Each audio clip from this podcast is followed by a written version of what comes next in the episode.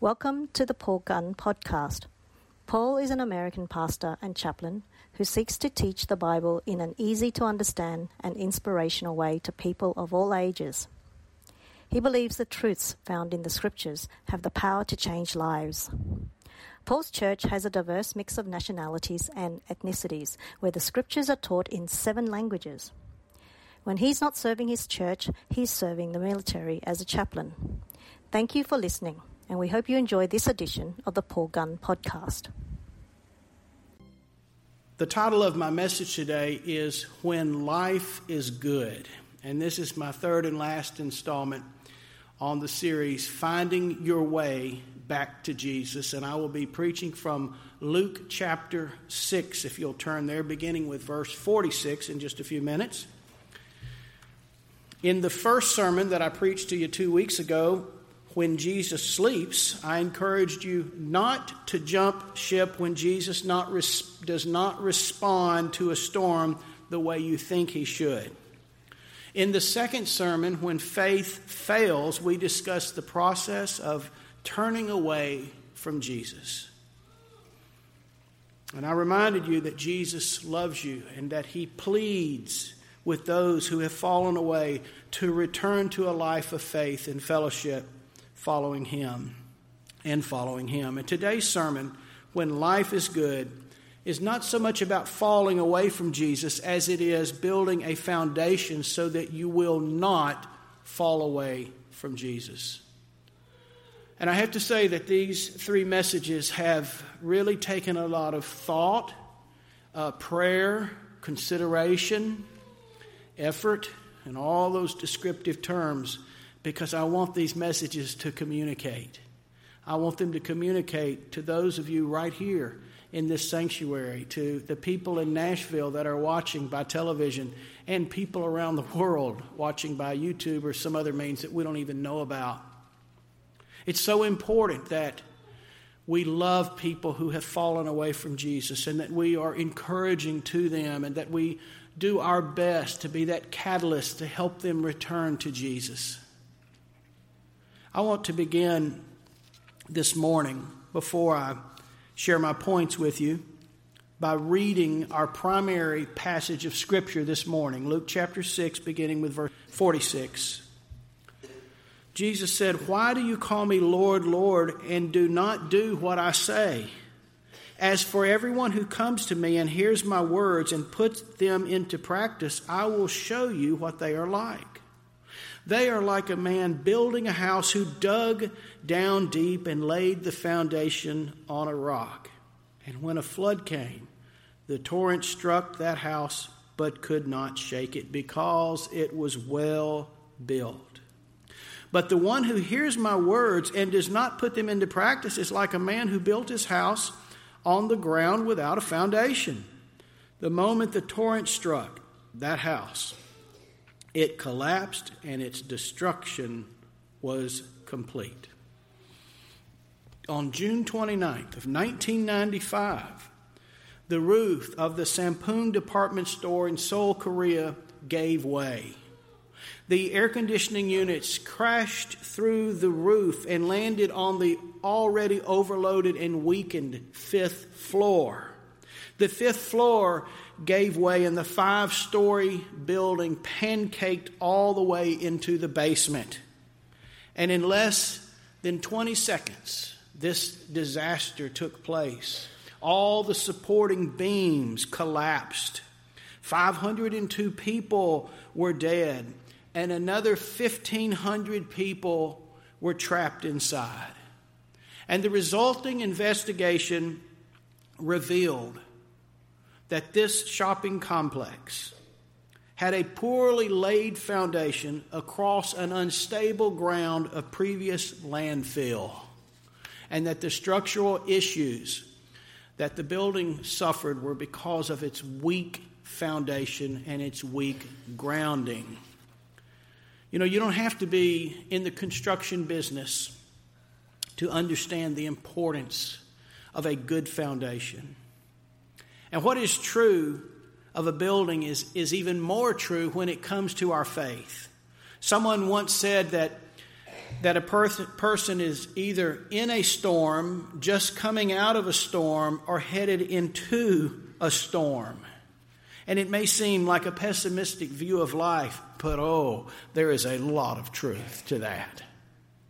The story of the house on the rock is a reminder that the best time to prepare for a storm um, is not necessarily when you're in it, but before you are in it. And in this passage of Scripture, Jesus gives us three pieces of advice in this Scripture on how to make sure that we have a strong foundation. First, I want you to see come to Jesus. Second, I want you to hear his words. And third, I want you to put them into practice. Three points to my message this morning. First, come to Jesus. The first step in laying a solid foundation for our faith is to answer the call to come to Jesus. And make no mistake, Jesus calls every person to a relationship with Him, every single person. But the decision to follow Christ is not simply an acknowledgement of who He is. James chapter 2 tells us you believe that there is one God, good. Even the demons believe and they shudder.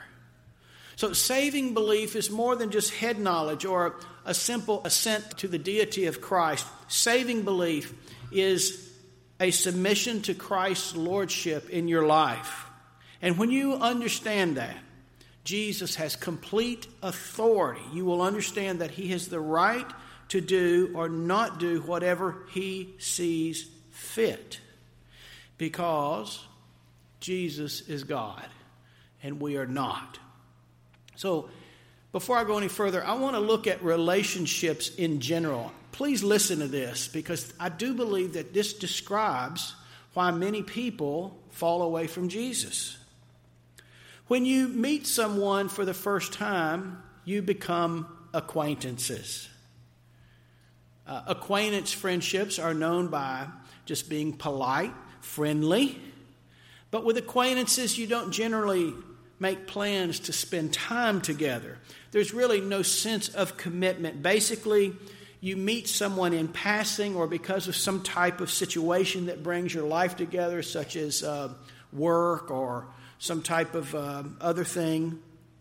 Uh, and in life, all of us have lots of acquaintances who come and go. And reflecting back on the different places that I've lived and the different situations that I've been in, the different schools that I attended, different courses that I went to, I've, I've looked back and realized that most of the people involved in those situations with me were really acquaintances. We were friendly for a short period of time, but after the situation that brought us together uh, went away for whatever reason, uh, those, those friendships went away. I might, I might still remember someone's name, but I'm not really making any effort to stay in touch with them. That's acquaintances. Now, in time, if an acquaintance grows, uh, two people become casual friends. And you become casual friends because you have a shared interest or hobby. And you choose to meet from time to time. And in the workplace, uh, you, you, you may see somebody regularly, often, and you get to know this person and you enjoy meeting for coffee or lunch or something like this, and you, you share ideas and thoughts. This is casual friendship. Then, in time, if the casual friendship grows, you become close friends. And close friends enjoy each other's company. Uh, close friends make plans to see each other. Close friends talk about their lives. They, they share uh, and ask for advice from each other, and they're always glad to see each other. Close friends tend to refrain from judgment. And then, as a close friendship grows, two people may become intimate friends. And intimate friends are very close. An intimate friend is someone with whom you can talk about any topic and it's a, it's a friendship in which two people feel a strong sense of security and fulfillment within the relationship. I want you to listen to this closely. I didn't read this anywhere, it just, it just came to me. I believe that one reason people fall away from Jesus is because they never went beyond being an acquaintance of Jesus. They, or maybe they became casual friends with Jesus, but they never became close friends. They never became intimate friends with Jesus. Now, how about you? What, what phase are you in with Jesus? I want to tell you the relationship that He wants with you is an intimate relationship. And when, when times are good, He wants to share in those good times with you. Let's not use Jesus as solely as a 911 call when there's an emergency. Preparing this, I was reminded of a friend of an international friend of mine from my seminary days that you've heard me mention. He said something I'll never forget. He said, When times are good, continue praying and build a reservoir of prayer so that you can pull from those times when things are not good.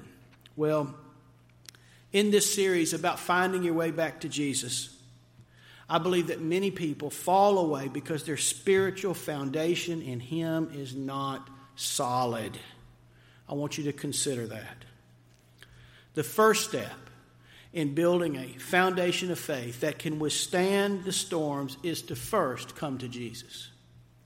The next is to hear His words.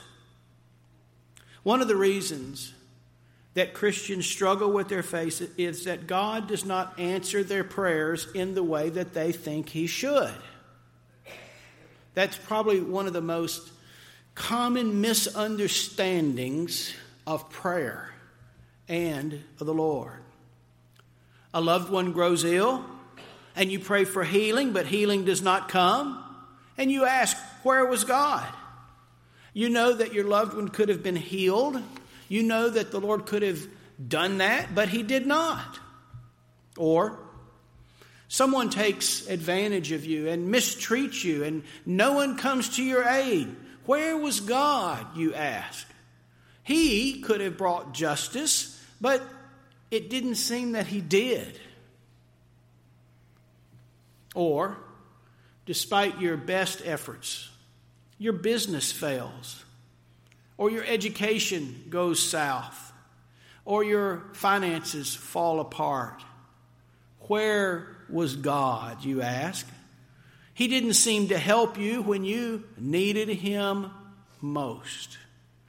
May I share with you if any of those illustrate or describe you or come close to describing you? May I share with you that you're not the first person to be disappointed with God? Mary and Martha were extremely disappointed with Jesus. I mean, he was their close friend. They watched him heal people, yet their brother Lazarus grew ill, and Jesus did not come. He, he didn't heal him. In fact, Jesus intentionally waited until he knew that Lazarus was dead before he intervened. When God does not seem to be answering prayers the way we think that He should or the way we want Him to, it can be devastating. And for many people, it breaks their already fragile faith, especially if they are only acquaintances with Jesus, if they're only casual friends with Jesus. Jesus spoke about this type of faith in the parable of the sower, which I mentioned a little bit about last week. Jesus said that when the troubles, persecutions, and, and worries uh, come up, the seeds that, that, that fell on the thorny soil, I believe it was, choked, the, thorns th- choked the life out of those who at one time had welcomed the good news of the gospel. Folks, this is why it's so important to be rooted in the truth. Most of the time, we face hardships and question our faith. When we do that, we're actually questioning God's ability. We're questioning His love. Either we think that God did not answer our prayers the way we wanted because He could not, or we think that He did not answer our prayers the way He wanted just because He does not care. And like, like spoiled children, we try to formulate reasons why we did not get our way. However, when we train ourselves to listen to God's word, to really know, to really believe what He says, then we will know that God is all powerful and loving, but He is also wise. And we remind ourselves that His ways are not our ways, which I've mentioned numerous times in the last few months, but His ways are always best. And this is a hard pill for some to swallow, but it's the truth. It's a, it's a hard pill for those to swallow who, who, who view our Lord as this genie in this little lamp that just needs to be uh, shined, and then, then he pops out and does little tricks for us. When we come to faith in our Lord and Savior Jesus Christ, in submission to Him, in submission to His authority, and when, when we hear what He has to say, then when hard times come, we can remind ourselves of the truth according to God's Word and not the truth according to our circumstances or how we feel. So, to build a strong foundation, we must first come to Jesus. Second, we must hear his words. And third, we must put them into practice. I hope everyone here understands this. Maybe the little baby over here to my left, you're right, doesn't understand it. what a great child. I wish some of y'all were as quiet as this child is over here. but but everyone else here that can understand what I'm saying should be able to understand these points come to Jesus, hear his words, and put them into practice. Jesus told a story about two brothers. The father told them to, to do something, and the first said that he would, would not, but he changed his mind and obeyed. The second brother said that he would, but he did not. And so Jesus asked the followers which one was obedient. Of course, they answered the first brother, the one who said he would not do something, but eventually did it. And although he had been resistant at first to the idea, he eventually did obey. So, obey, obedience is the third step in having a firm foundation. James chapter 1 verse 22 says, "Do not merely listen to the word and so deceive yourselves. Do what it says." A good verse for all of us. Our acts of obedience do not save us, but they are vitally important in strengthening our faith. You know, athletes understand this idea. They know the importance of training, mind training, and body training so that they'll perform well under pressure. And they do this with lots of practice. Some athletes even practice in their minds, going through routines and plans mentally as well as physically, visualizing success. And in the same way, Christians can prepare themselves for trials by obeying God's word during the good seasons. During the good seasons. And it's easier to respond appropriately when under pressure if you have learned how to respond appropriately when you are not under pressure. See, when times are good, that shouldn't be taken as a license to just go do whatever you want. I remember after 9 11, I'm sure it was the same way here at Tusculum Hills. Was the church just packed the Sunday after 9 11? I remember. I saw people I saw people come to church that, that I had never seen at church. People that we'd prayed for for a long time. When, when I was at my former church, the place was absolutely full because our nation had been attacked. But slowly the attendance went back down to its normal, steady state. It's so easy for us to treat our Lord as a 911, a fire alarm on the wall that we just pull down. And clearly, we need to call out to Him when we have need. But we also need to call out to him and obey him and be his disciples when times are good. Does everyone get that? Just be steady, be obedient, and your foundation will be stronger and stronger.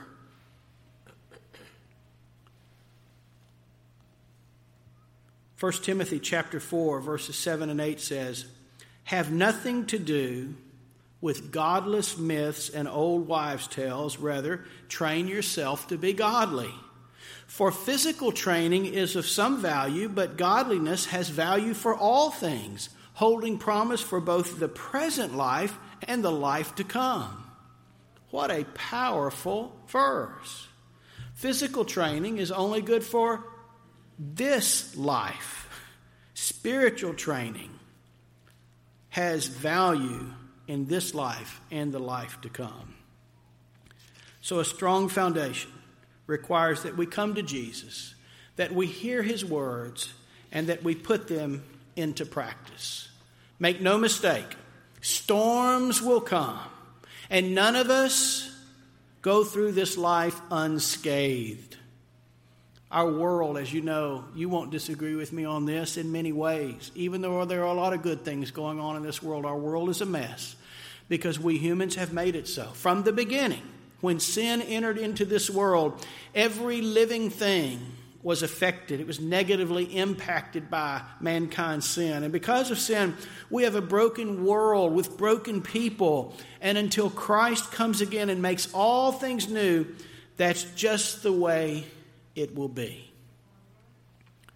And our faith does not guarantee that we will not suffer, but our faith does guarantee that we will not suffer alone. Like the disciples in the boat on that stormy night so long ago, Jesus is with us in the storms, and He alone has the power to see us through to the other side. Like Peter, when he failed, Jesus pleads with him to return to Him when our faith falters. He loves us and wants us to love and follow Him. And like the builders, who support their structures with a strong foundation. Jesus reminds us to prepare for the storms of life by sticking close to Him and obeying His word. Isaiah chapter 26, verse 4 says, Trust in the Lord forever, for the Lord, the Lord Himself, is the rock eternal. If you do not want your faith to fail, build a strong foundation on the rock that is Jesus. The wise man built his house upon the rock. The wise man built his house upon the rock. The wise man built his house upon the rock, and the rains came tumbling down. The rains came down, and the floods came up. The rains came down, and the floods came up. The rains came down, and the floods came up, but the house on the rock stood firm. A friend of mine shared with me how long ago she quit saying platitudes like, have faith and keep on praying, or just trust God. And surely those phrases are good phrases and true phrases that might be relevant at the right time. However, when people are suffering, it's best to be very careful interjecting such statements when, when all is well with you, but not with someone else, with someone who is suffering. And my friend went on to say, listen to this. I wrote this down. The key is figuring out how to live a faithful, joyful, effective spiritual life when everything around you seems to be falling apart. And I believe part of the, that key is being faithful when the times are good. Yesterday, being Veterans Day, I was uh, in the office here uh, doing some things, and I was going through some papers, and I ran across some papers of a friend of mine who's gone on to be with the Lord. He was a ball turret gunner in World War II, and his plane was shot down by the Nazis over Greece. And you know, he knew that he was over Greece because as a boy and a young man, he had looked at the Bible maps in the back of his sermon, at back of his Bible so many times, he knew that his plane was shot down over Greece. I guess maybe that's the benefit of Bible maps during a boring sermon. And as his plane was tumbling downward, and as the crew members were struggling, by the way, he was the only one who survived the plane being shot down, the crash. while they were struggling and while he was getting out of that ball turret, if you've ever seen those, those are so small. It's a, it's a contraption on the bottom of a plane where the gunner is, is really upside down most of the time shooting. It takes a small person to get in one of these, very cramped, and they sit there for hours uh, during all kinds of weather without any type of heating or air conditioning. I can't imagine how grueling that type of service must have been. And then below you, it's glass, so below you is the ground. But as he was struggling in this plane, a parachute seemed to fall out of nowhere and hit his chest. And he strapped it on. And he jumped out of the plane and was able to escape before the plane crashed into a ball of flames. You know what he told me? He said there was one thing that crossed his mind in all this chaos. Now, think of what was that one thing? You've heard people say, I saw my life flash before my eyes. Or I thought of my wife. I thought of this person. I thought of the. Do you know? He said, as he went downward with that parachute strapped onto him, knowing that he was likely to be held, knowing that it was possible that he might not live, he told me the thought hit him that he was saved. He's going down. The plane crashes over here. And as he's going down, he realizes, I'm saved. Jesus is with me. Of all the things that could have been on his mind, the thought that hit him so strongly was that Jesus was with him. He was held by the Nazis for 16 months. Most of that time, his diet was raw potatoes. And eventually, he was liberated. But the whole time while he was a prisoner of war, he had the full confidence that Jesus was with him. Wow!